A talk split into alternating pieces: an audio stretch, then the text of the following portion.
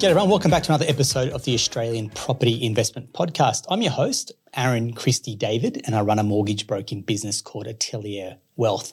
And we specialize in helping property investors start out and scale up their property portfolios with the view to build intergenerational wealth and making confident property decisions. Confidence is a big word that we use in our business, and uh, I feel like this is one of the topics that I didn't want to skip across uh, when I was putting out this next episode of our podcast. And normally I do bring on a guest.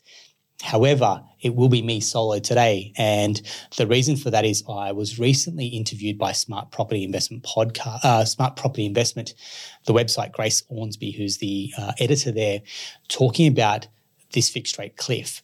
Now, uh, you may have seen a few articles come out, so it's definitely getting a lot of media attention and traction around the fixed rate cliff. And what I've done is I've put together um, a, a, fairly comprehensive chart pack, so aggregated a lot of information. I've done a fair amount of research in this with the hope that we can take some of what I call maybe the fear mongering, strip that out, insert the facts and the figures and then we really move uh, into an action game plan, which is if you're on a fixed rate, what do you need to know? And what needs to happen next? And i.e., what are your options as well? So I really hope that you get a lot out of this episode. Uh, and I'm really, really going to look forward to a lot of the clients' uh, questions that we do get off the back of this episode as well. So if we start at the beginning, uh, let's talk about this fixed rate cliff and why effectively is it called a cliff. Um, so I will include the the link to the smart property investment uh, article here, but the numbers that I've gone through and had a look at is in uh, or by the end of 2023, we're going to see 158 billion dollars worth of fixed rate loans come to an end. Now we're talking about these loans that were written maybe close to 2%, some under 2%. Uh, I recall at one, at one point we were doing loans around 1.79, 1.89. Uh, and if you got a 1.99% rate, you kind of felt that was a little bit heavy um, or, expensive. Uh, whereas now the benefit of hindsight is that was dirt cheap. And uh, when we talk about the number of borrowers this is affecting, uh, statistically, it's 500,000 loans um, that are coming off their uh, low fixed rates.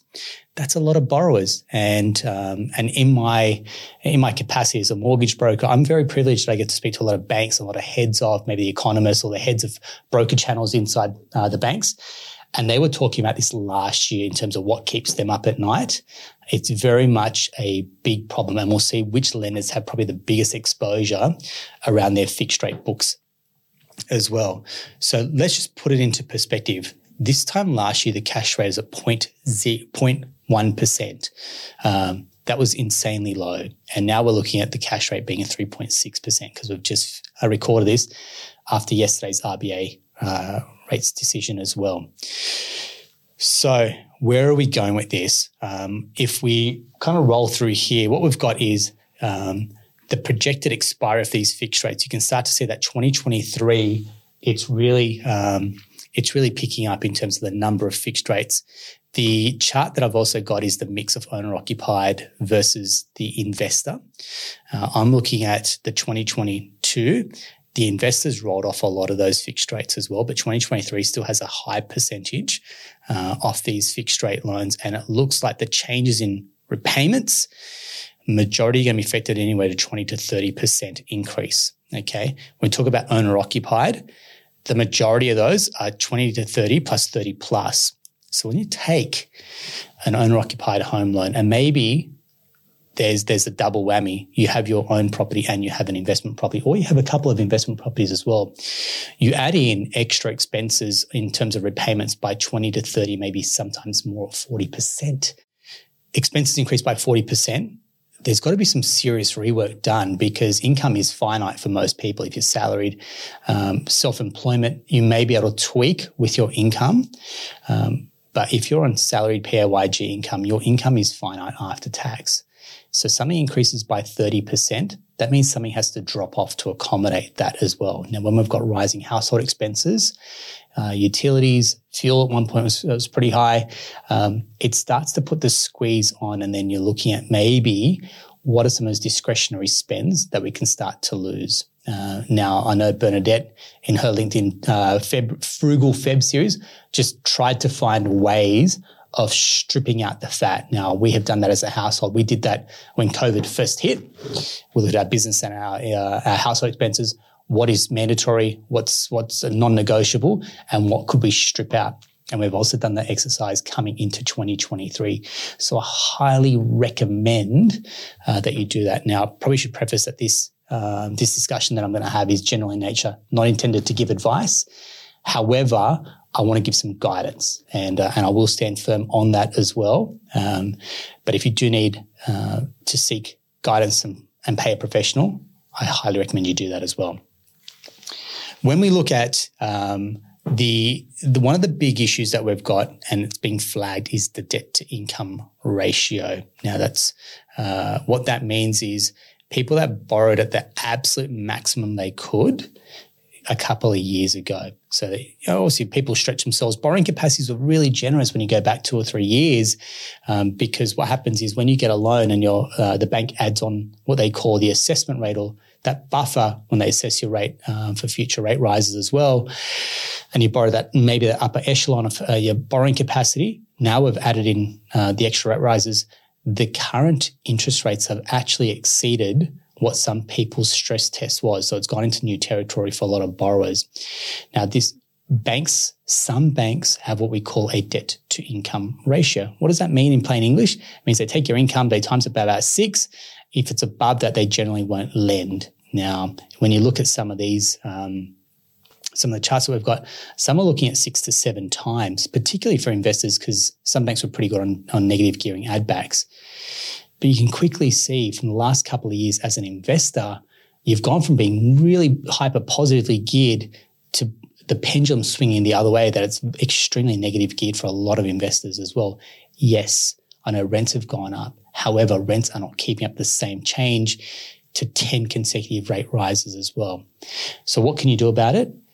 The, the real simple answer here is cash flow projections. So as a business, we do something like a cash flow forecast. So it's a 13 week rolling average cash flow. Where are we for the next 13 weeks? And it's month in, uh, week in, week out. So we kind of know that there's always got to be in above the line week in, week out and when things get a little bit skinny, for example, when incomes come in versus expenses are going out. I would highly recommend that you do something like that to that effect for your own household expenses. Because when the rate, when the expenses come, they usually come together. So council rates will come together, for example, or utilities bills will come together, or the car registration, for example. So it's kind of planning that out throughout the year that you're not caught off guard. It also does make sense to have a healthy cash flow buffer. So Scotty Pape calls it your buckets, for example. I think it goes back to basics for a lot of households, uh, which is we've had this wonderful period of low uh, low interest rates. We're now coming back into a very aggressive rate rise market. We've got to make adjustments and plan for those as well. Okay. When we have a look at um, the new loans, so when we're talking about the value of new loans that are fixed versus variable, you can very clearly see that the flavor of that month when we got into like 20, like the um, proportion that were fixed, it just shot up through 2021. Like it literally just went peaked um, in 2020, 2021. And these loans that were written were written as a high percentage of fixed rate loans. You can start to see that really, um, the banks were really aggressive at it. And you can kind of, you can understand. And I, I've had this conversation with a lot of our clients, which is, hey, the RBA was explicitly saying we're not going to raise rates till 2024. And that's obviously a direction that a lot of brokers got, uh, for example, as well. And then suddenly you come into 2022 and 2023 and we're seeing just 10 consecutive rate rises, which is very contradictory. And I can understand why a lot of borrowers are either frustrated or angry. Um, and I am I'm definitely going to honor the sentiment. Um, but at the same note, what they say they do versus what they actually do are two different things, as we can clearly see, and it's out of our locus of control. So I'm certainly not being tone deaf. We have a mortgage like everyone else. We've got investment properties as well, just like everyone else, uh, in terms of the loans that need to be repaid. And we've just had to get on with it and find ways to to get ahead of the curve as well. And that means making some hard decisions from a where do we spend and what do we spend that on as well. The next slide I want to take you through is lender exposure. Uh, and uh, this is kind of the data that I've been able to find publicly or through some of the bank reports as well. So let's go through step by step on each of the banks and where their where their percentage of fixed rate loans, and this will be pertinent if you have a loan with these particular banks. CBA nearly forty percent, Westpac 40%, NAB was 37%, and ANZ at 35. Now, ANZ's numbers are pretty low because you go back into, into COVID, they may have had good rates, but their turnaround times were atrocious. Um, so that's probably why they're out of the top big four. They probably have the lowest exposure. Macquarie Bank could be in there as well. But again, they didn't play the rate game, which is probably why their their percentages are currently lower than the big four, even though now Macquarie Bank has um, really cemented itself as the number five lender in Australia. When we talk about what their what their exposure is, um, and we'll get to CBA in a minute because their data is public, but you talk about $53 billion that are coming out between July and December. There is a lot of work their retention team needs to do to keep those clients there. Now, that's obviously um, the opportunity for a lot of the CBA borrowers to then look at their situation and go, right, can we look to refinance? Do we vote with our feet or do we stay with our current bank and maybe pay a premium to stay where you are? $48 billion for, for Westpac and NAB. So when you look at a bank's resources, um, banks are obviously trying to acquire new customers, and we'll probably see in the second half of this year. My one of my predictions is the refinance rebates uh, at the moment sit anywhere from $2,000 to $4,000. I reckon they'll start to ratchet those up or try and offer something even more spectacular uh, with, with product bundling, for example, as well.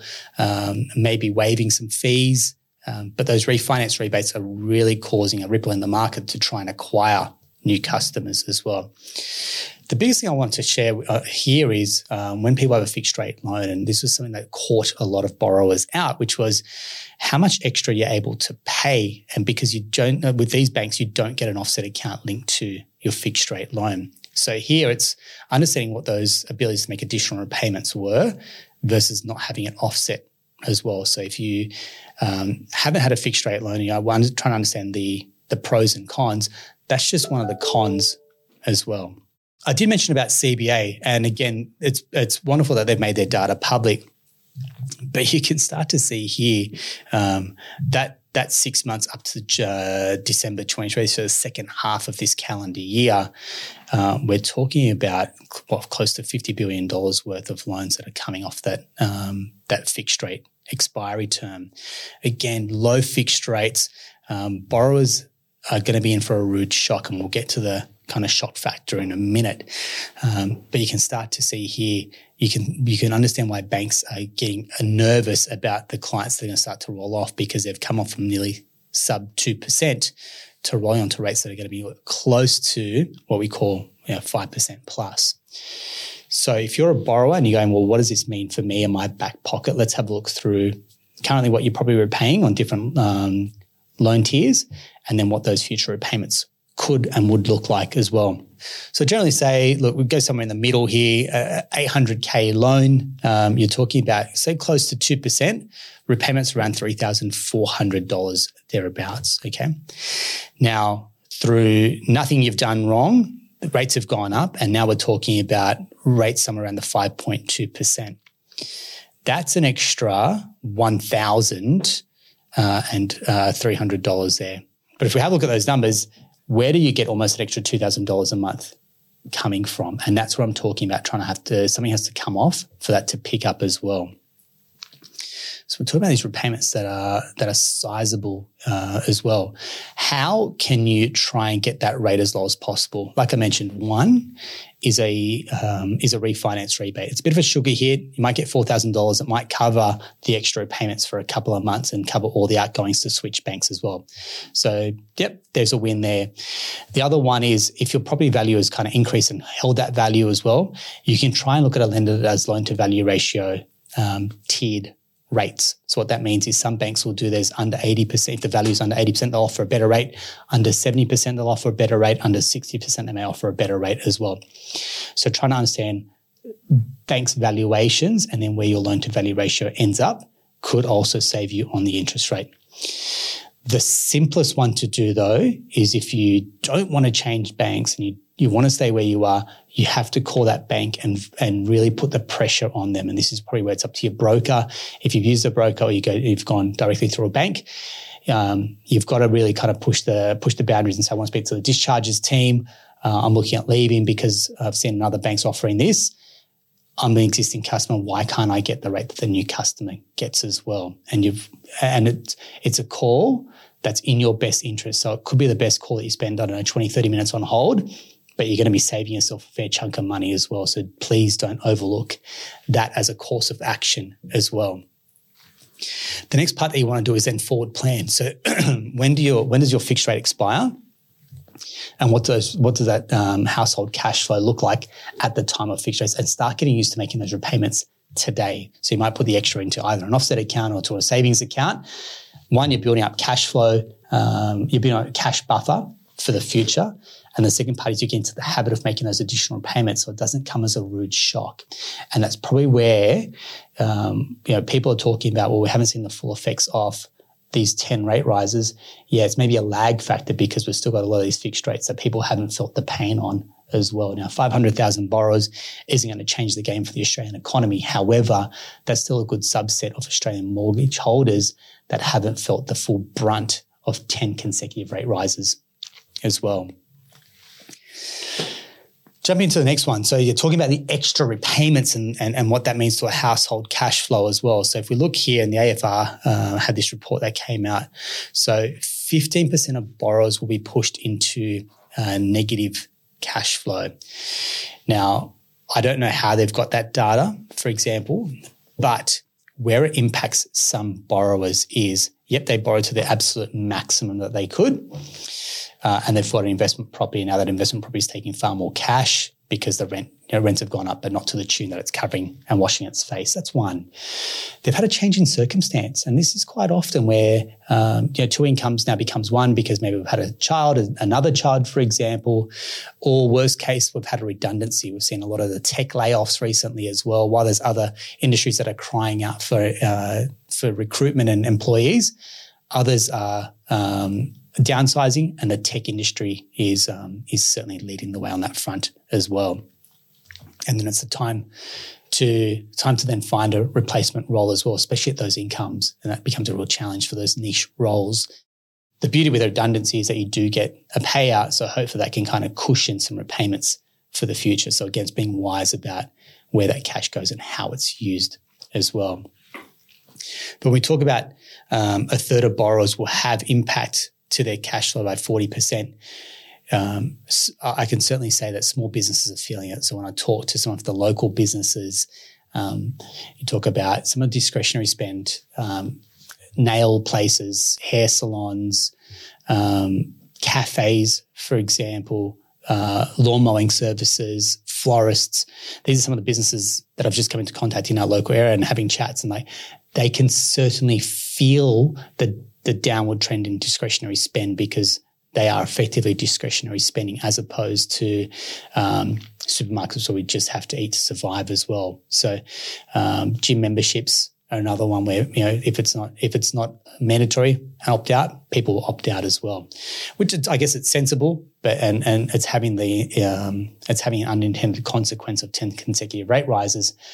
However, people are doing what they need to to survive. So really, when we're talking about where does where have the rates been and where are they at the moment, I did this uh, with Nate Condy and my team uh, probably towards the start of the year. So even now, these rates are probably outdated.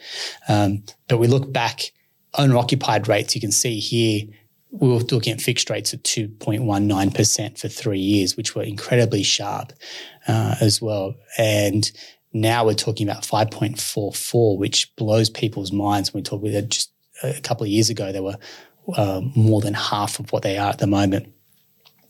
On average, you're seeing close to 2% premiums on where the rates were from uh, two years ago to where they are today.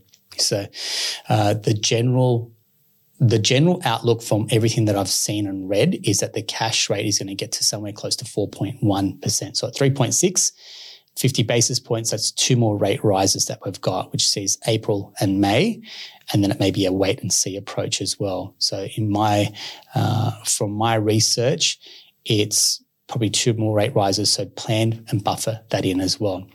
Where it's probably hurting a lot of people is um, potential buyers coming into the market. So future borrowing capacity is certainly being impacted because of this aggressive rate rise. So every month that goes on and the rates go up, it's lowering people's borrowing capacities as well. And it does vary from person to person based on their income and the extra expenses. So it's certainly it's you're an area of concern that you've got trying to get into the market and the goalposts keep moving from your borrowing capacity perspective. Let's have a chat as well. From an investment perspective, um, those interest only rates you're starting to see nudge. Uh, we've got the P&I rates at 5.49. We're starting to see some of those um, really kind of push into the sixes now as well, particularly for the investors that really stretched themselves and went to the non-bank lenders. They're probably raising their rates above uh, what the RBA is going. I'll give you an example. Pepper have moved above um, above the RBA's 0.25. And it's really irritating customers from those particular lenders. Um, and there's really not much you can do because they're locked in. And this is where this whole concept of a mortgage prisoner has come about. So, a mortgage prisoner is someone that cannot refinance. Like I said, they maybe had a change of circumstance, extra child, down to one income on maternity leave, for example, or they just simply cannot reservice the loan based on the assessment rates being so high and the uh, and their salaries and the rental income hasn't kept up to then um, enable a refinance. So, if you are a mortgage prisoner, what you need to do is go kick and scream to your current bank to try and get those rates as low as possible. Now, we've called it the mortgage cliff. Uh, is it a cliff? Uh, the word in itself is probably uh, a little bit um, dramatic for my liking. Is it an area for concern for households? Absolutely. Let's not deny the fact that if expenses have gone up by 40%, this is real talk. We need to do something about it. The best thing to do is though, get on the front foot and make the call. Make the call to your mortgage broker, make the call to your bank and flag it early. There's going to be nothing more stressful than missing a repayment because then, then you're on the back foot. So we're always um, encouraging get on the front foot, have a discussion, try and figure out what you can do to control what you can control. Look at your cash flow, see where you can make cuts early on. And the saying that I've got that I, I share with our team is state of wallet equals state of mind. And we all know that when we have our backs against the wall financially, we're not making the best decisions. So what we want to try and do is clear the noise, look at what's coming in, look at what's going out, and plan for the worst. Not that we want the worst to happen, but let's go through a few scenarios as well. So I really hope that's helpful. We're going to share this uh, chart pack and the uh, article that we wrote for Smart, Pro- uh, Smart Investment Property with you. And if you've got any questions about your current mortgage, uh, we'll include a link to kind of book a time with us to have a chat as well. I hope that's been helpful. That's a wrap for this episode of the Australian Property Investment Podcast. I'm your host, Aaron. Talk soon.